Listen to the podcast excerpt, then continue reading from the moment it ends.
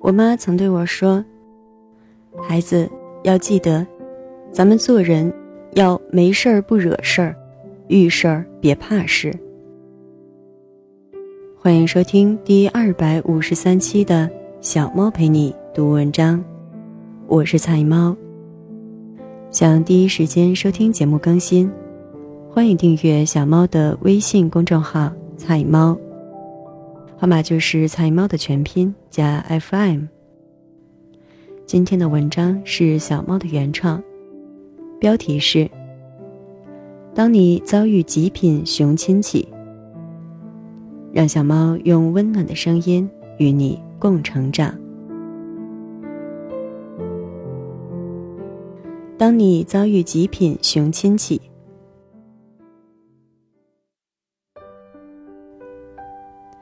之前在网络上曾有人分享过这样两个故事。一个说的是，一个大学生放假期间，亲戚带着他们家的孩子来走亲戚。小男孩五六岁，才一年级。因为没有别的小孩，父母又忙着麻将，于是这位大学生便被委以重任，要在此期间带着小表弟玩。在他带着孩子去街上溜达，路过一家糖果店时，这位小表弟理直气壮地说：“给我买糖。”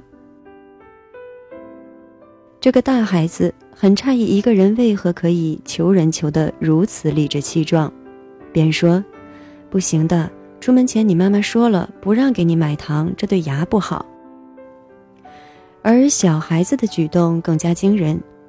这个小孩开始边发飙边打这个学生，并大声喊叫着：“给我买，给我买！”并专挑会疼的地方打，说道：“你敢不给我买，我就告诉我妈你打我。”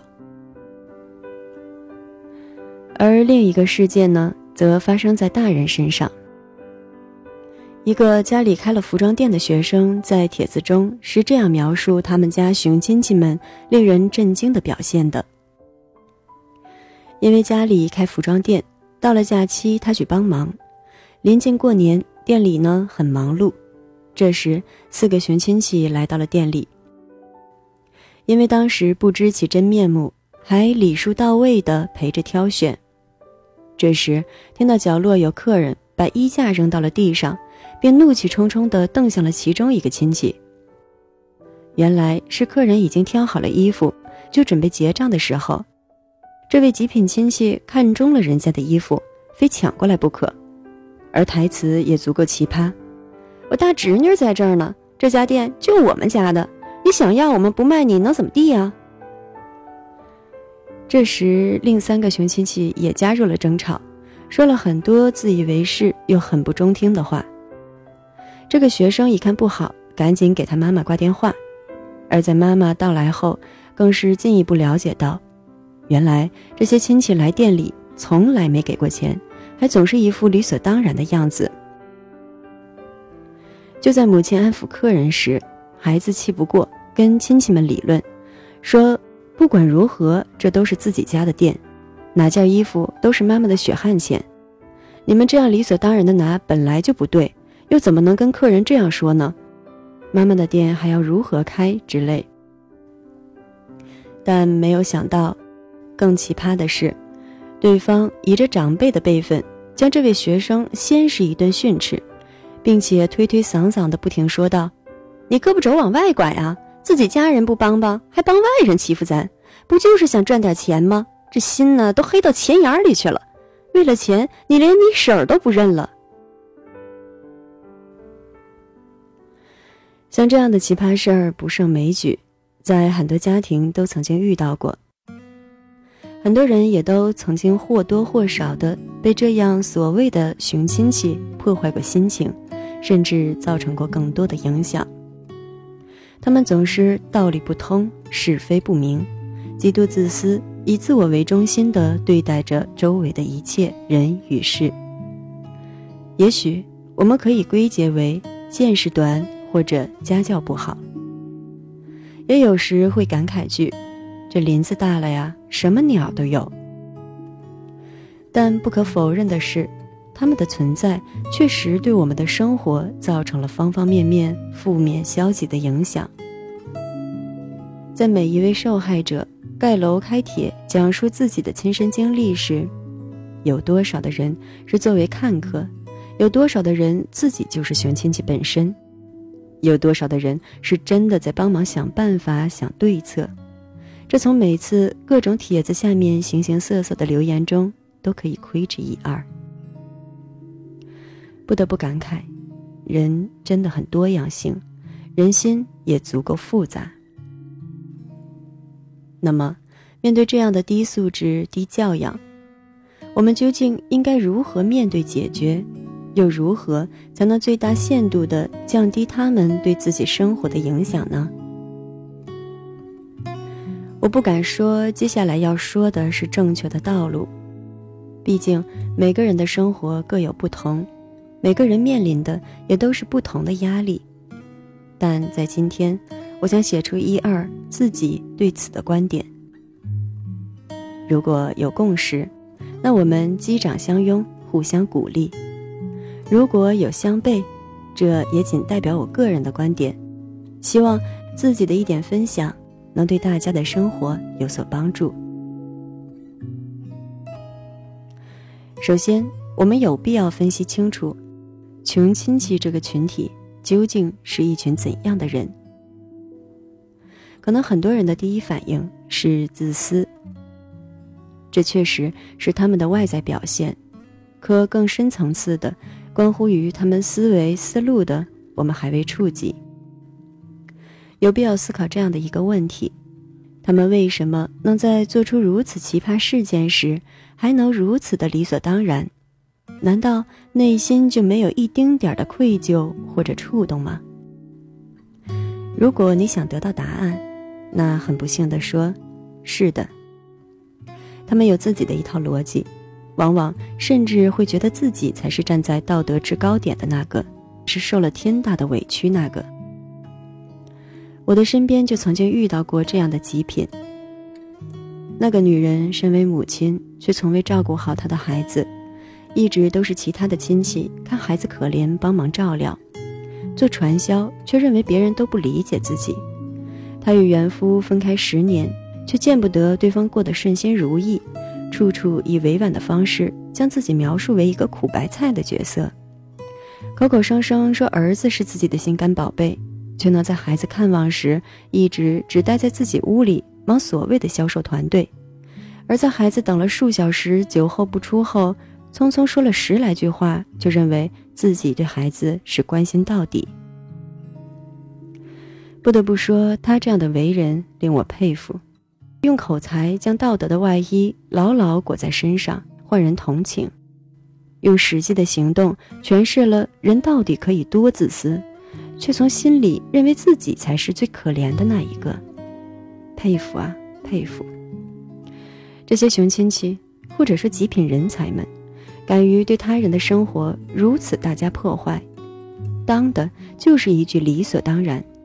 走的就是一条毫无基本道德与自私自利的道路。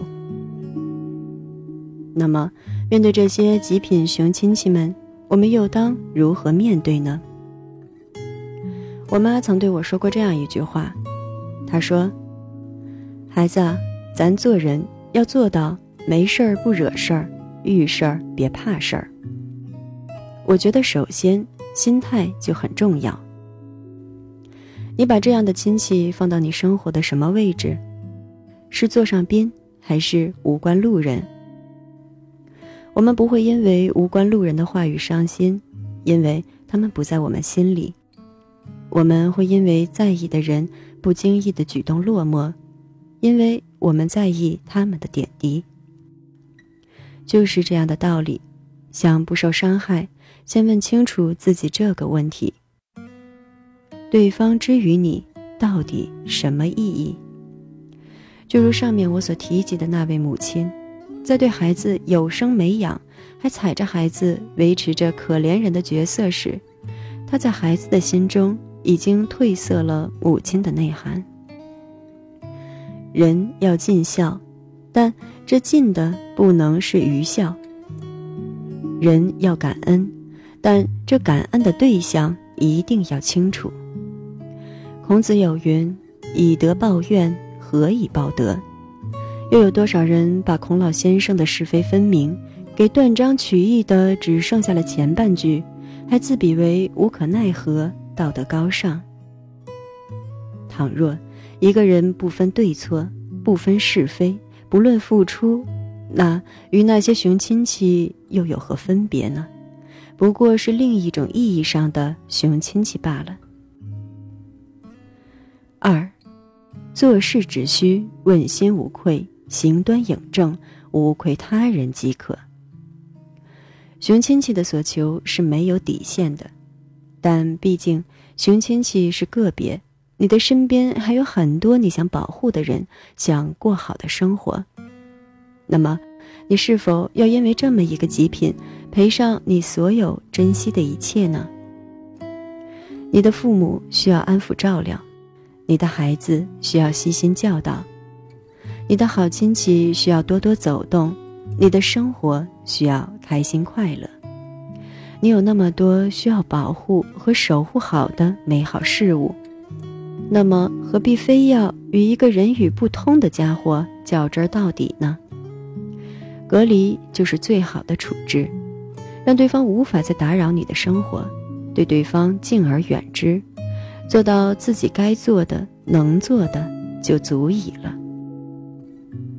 我知道很多人火气比较旺盛，会觉得遭遇了不平事儿就该较个真儿，但这样。又将你重要的人置身于如何的状态呢？